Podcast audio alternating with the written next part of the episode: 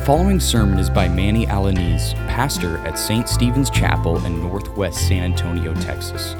For more information, for prayer, or to support us financially, please visit our website at ststephenschapel.org or call us at 210-241-5969.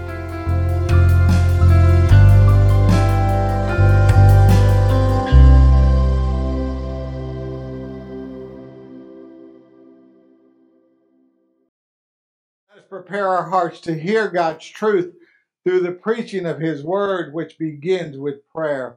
Let us pray together. Oh, gracious Father, You have called us to come and worship You, to be fed by Your truth, and thereby grow in our spiritual walk with Thee.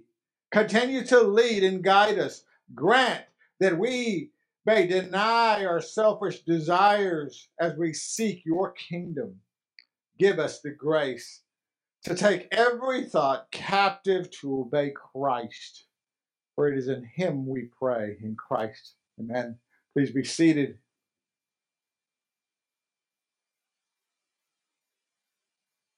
Mom and Dad, they sacrificed their lives to save me. Mom and Dad, they sacrificed their lives to save me. Those are the words of a 16-year-old named Rodum Matthias as he shared that story with a news journalist when this Israeli-American teenager and his parents were attacked by the terrorist group, the Hamas terrorist group, last Saturday. His mother died shooting him.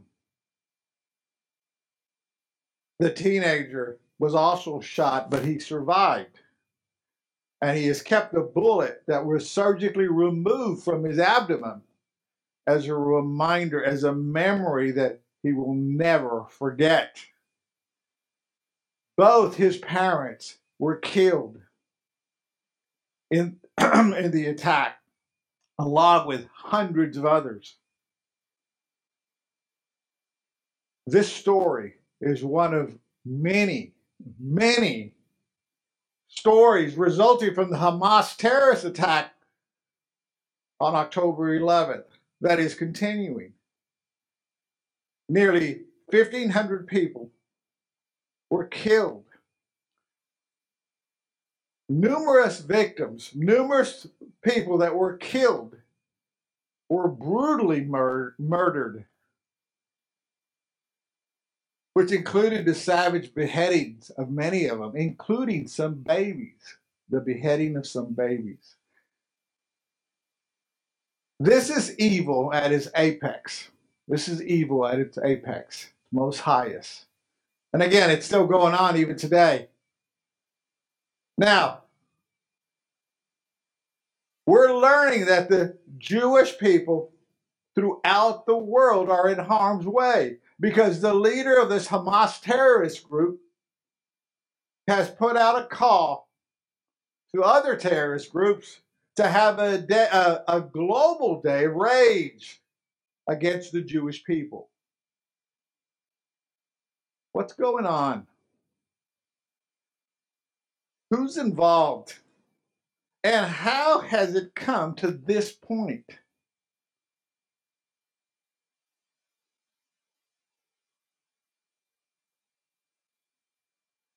Please put down your cell phones and pay attention. This conflict between the Israelis and the Palestinians is basically over territory. Basically over territory. This territory is called Palestine. That's what this territory is called and has been called for years. Both the Israelites and the Palestinians claim ownership of this territory called Palestine.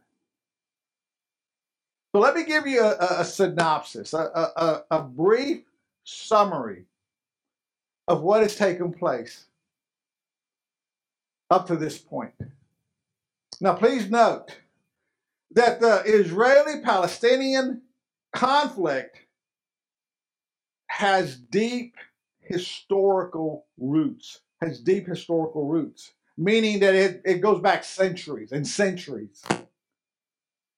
This modern phase of this historical conflict can be traced back to the late 19th century and the early 20th century. Back in 1917, Great Britain,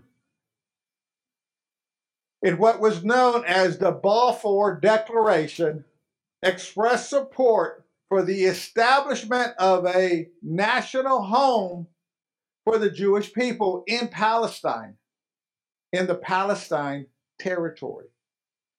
Well, obviously that fueled tensions with the Arab communities who were already living in that territory.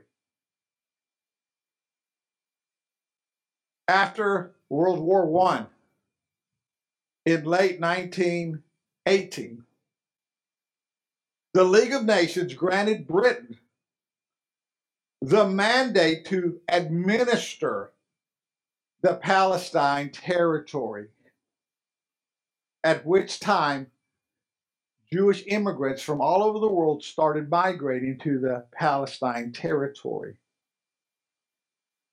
In 1947, the United Nations proposed a partition plan to create a separate Jewish and Arab state in the Palestine territory.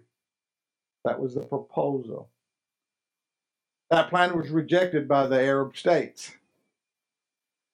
Well, despite this, in 1948, the state of Israel was declared, and that led to the Arab-Israeli wars of that time. The conflict has seen multitudes of war since that time. Wars and uprisings and the peace process has been continuous.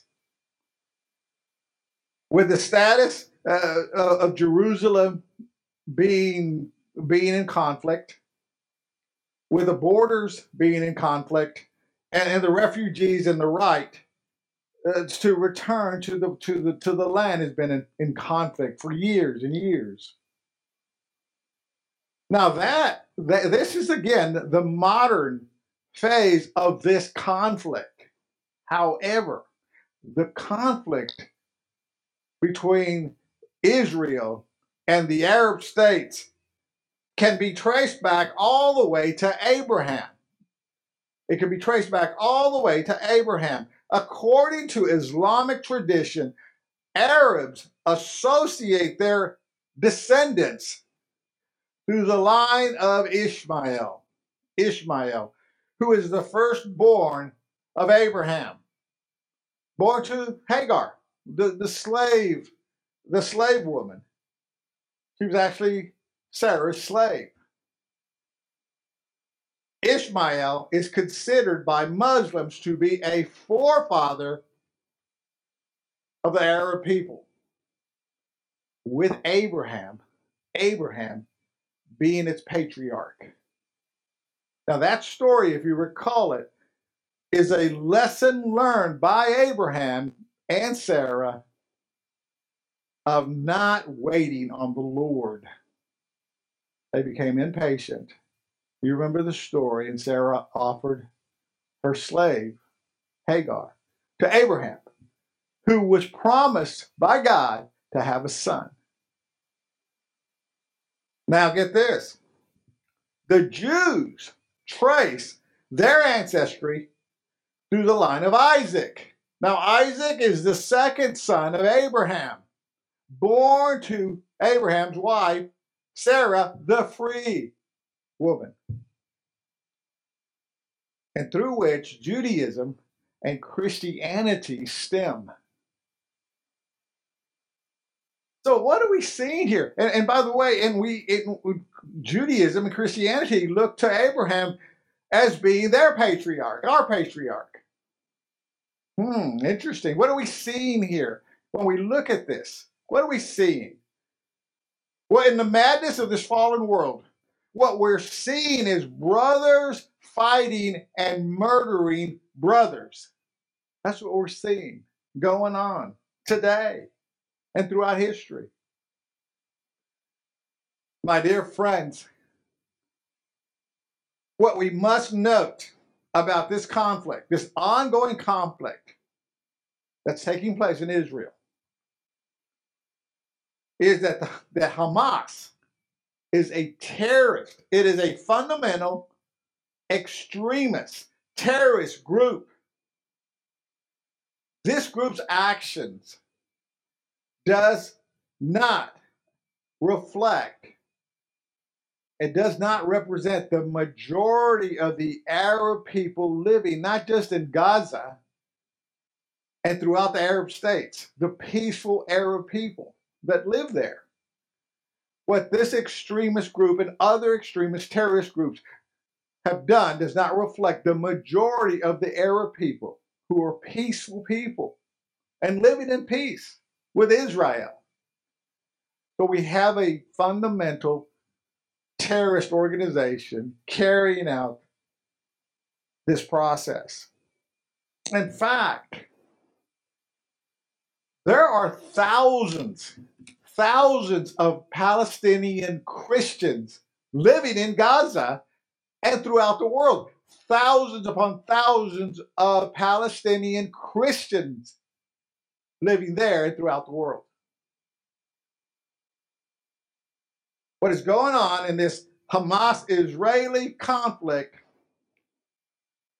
is grounded in human history, because it goes all the way back to Abraham. So, and that's part of human history. This human history, the wars are real. They're part of human history. That human history is written throughout the pages of the Bible. Make no mistake about it. The Bible doesn't claim to be a history book. But again, make no mistake about it. There is history contained in the Bible. Now, it doesn't come out and say, well, this is a history book. But do not make a mistake about it. There's history in Holy Scripture. So that when it comes to answering the question, how do we know about Jesus? How do we know about Jesus? Well, we go back to human history. And we go back to the human history that is revealed to us in the Bible, in Holy Scripture. See, virtually everything that we know about God and Christ is revealed to us in its entirety in the Old and New Testaments.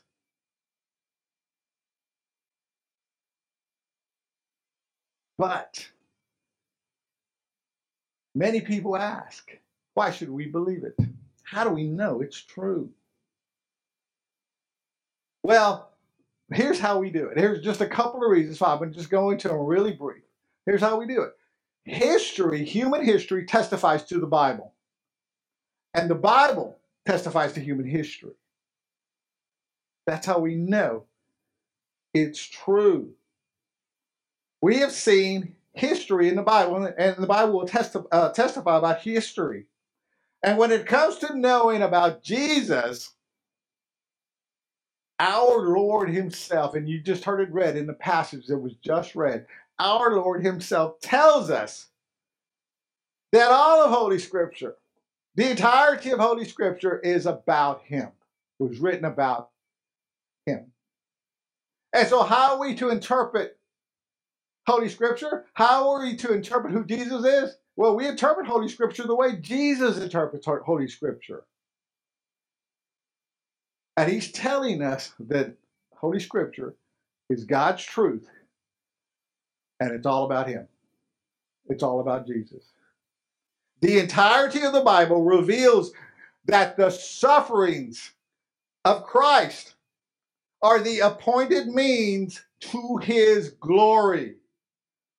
Unfortunately, the blind eyes of humanity cannot reconcile the message of the cross. It does not make any sense. So now here's the question. Here's the big question to you personally and to us, to all of us. Here's the question. Have your eyes been opened? Have your eyes been opened? Now let's take a closer look as to why. Why should we believe the Bible and what it says about Jesus? Now there are many people, multitudes of people, who believe that the Bible is legendary, urban legend, if you will. And it cannot be trusted for that reason. But that premise is insurmountably, it has all these insurmountable problems with that. Because of truth in history.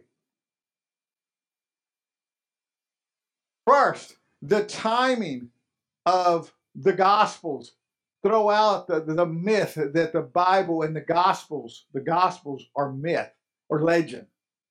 The timing of it. Because the Gospels were written when many of the people that are written about in the Gospel and many of the events written about in the Gospel, the people who observed it, the people who even mentioned in it, are still alive. And so if something was written about and then preached to you in these house churches that were all over the place, if something was said that was not true, the people who were there could say, hey, I was there. That didn't happen. I don't know where you're coming up with that. I was there. I mean, Cleopas in our passage was still alive and the person who was with him. And so when Luke penned his gospel and it circulated, they could have easily said, Luke, that didn't happen. But they didn't. They didn't because it did happen. It happened the way it was said. It happened that way. It was accurate. The accuracy was not questioned. Further, the accounts written about in the gospel were again written just maybe 30 years to 40 years after the events happened. What does that tell us? Again, it tells us that people who saw these events take place were still alive. They were still living.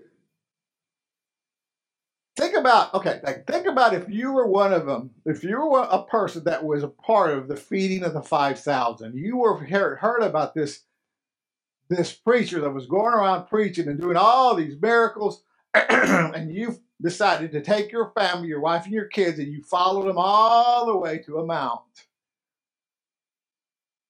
where you listened to him speak God's truth.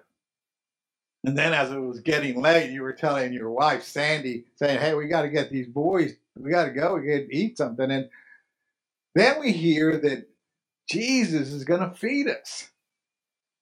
And there was five. The Bible tells us there's 5,000 men.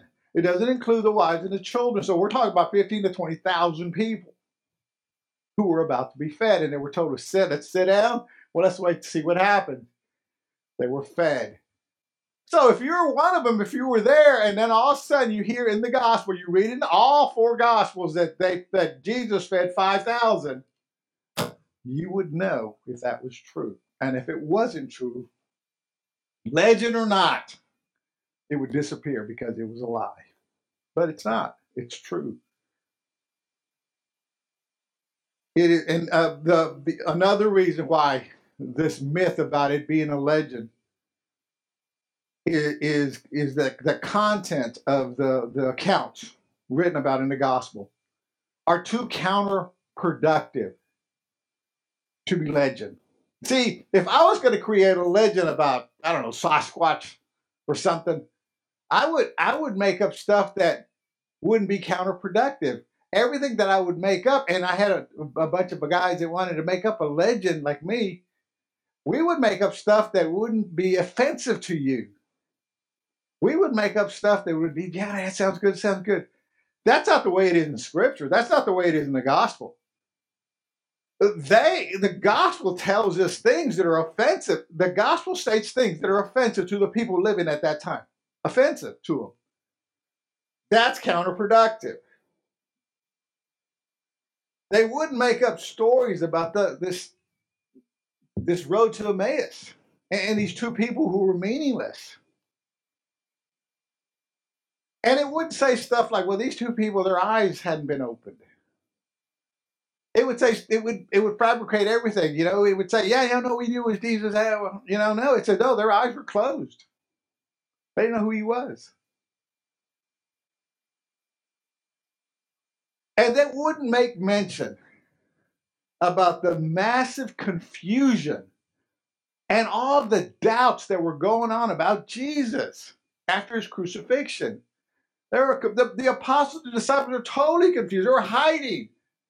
There was doubts among the disciples and the apostles. Doubts about what have we done? We were duped. It tells us that that's what they were having doubts. There was massive confusion. It would not tell us that there were women who saw angels appear to them. Angels. Women saw a vision of angels appearing to them saying that Jesus lives. Now, today it's different. Now, back then, like, women were like not even second-class citizens. They were less than that. Their word couldn't be trusted. The gospel pays no mind to that. It just tells us that that's the way it was because that's the way it happened. It happened that way. That brings us to the third problem against the people who claim that the stories of Jesus are legendary. The accounts of the resurrection. There were over 500 witnesses who saw Jesus in his resurrected body. Over 500 witnesses. It talked about the road to Emmaus and how far it was from Jerusalem. It talks about the confusion that those two, Cleopas and the other person that was with him, the confusion that they were in. And it talks about how Jesus rebukes them for what they're saying, rebukes them for not believing what was written about him, Jesus, in all of Scripture.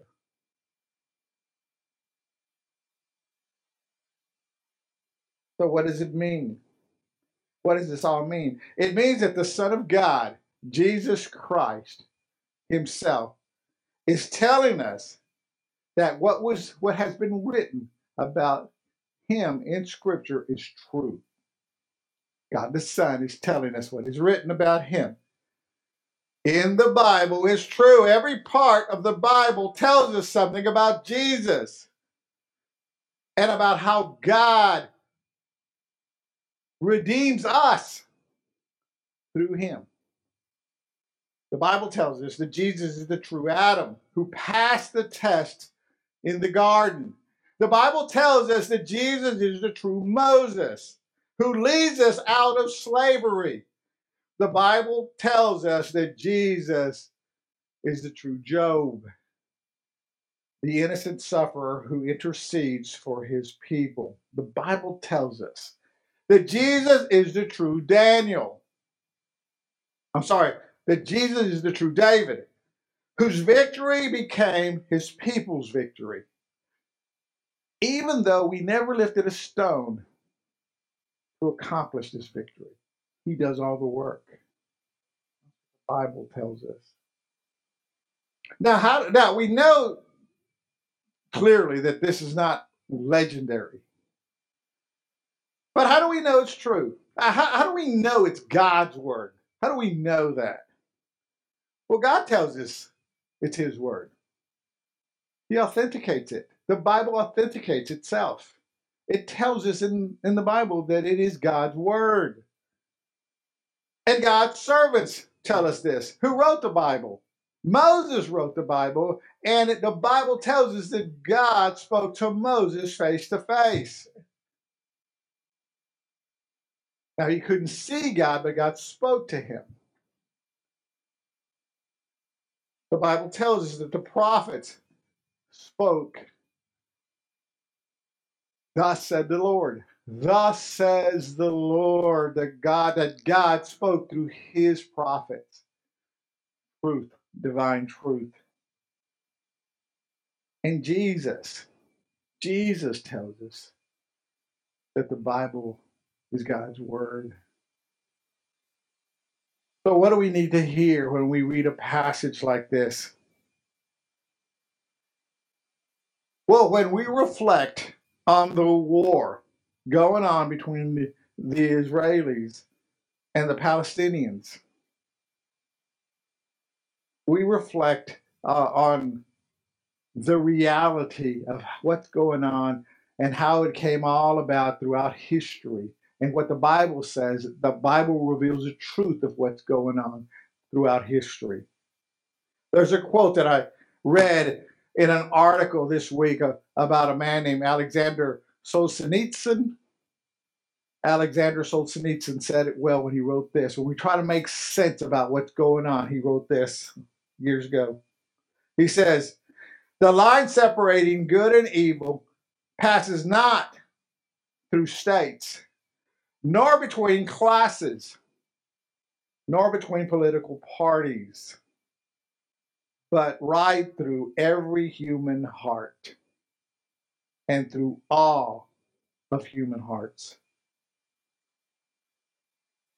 The answer to the problem of what's going on in Israel today, in Gaza, and the answer to what is going on throughout the world today, and then even in our society, the answer is the gospel. The gospel is the answer. The gospel is so urgently needed. People, oh, so many people need to hear the gospel message. Only Jesus can change the hearts of these terrorists. Only Jesus can and will bring peace to the world. Only Jesus can forgive the deepest depravities of the human heart. Only Jesus can bring lasting peace to the human condition. The two people in our passage walking on the road to Emmaus, their eyes were kept from recognizing Christ because of the blindness of this fallen world. God tells his prophet Isaiah, whom he is sending out. See, God is sending Isaiah out to the world as he is sending us out to the world to share the gospel. He tells us that the people in the world are ever hearing but never understanding. He says, "Be ever seeing but never perceiving. Their hearts will be calloused, and their ears will be dull, and their eyes will be closed. Otherwise, they might see with their eyes, hear with their ears, and understand with their hearts, and turn and be healed." Well, now it is God himself that's opening the hearts, that's opening the eyes, that's opening the ears, and allowing us to see the truth of the gospel. And it is God who is allowing us to turn to Christ and be healed. That's how you're saved. That's how I'm saved. That's how we're all saved. It is a God thing. It is wonderful in our eyes. So that goes back to the question of just a few minutes ago. Have your eyes been opened? If they have, you has been healed, and you can never, ever lose that healing. Let's pray. Gracious. You've been listening to Manny Alaniz, pastor at St. Stephen's Chapel.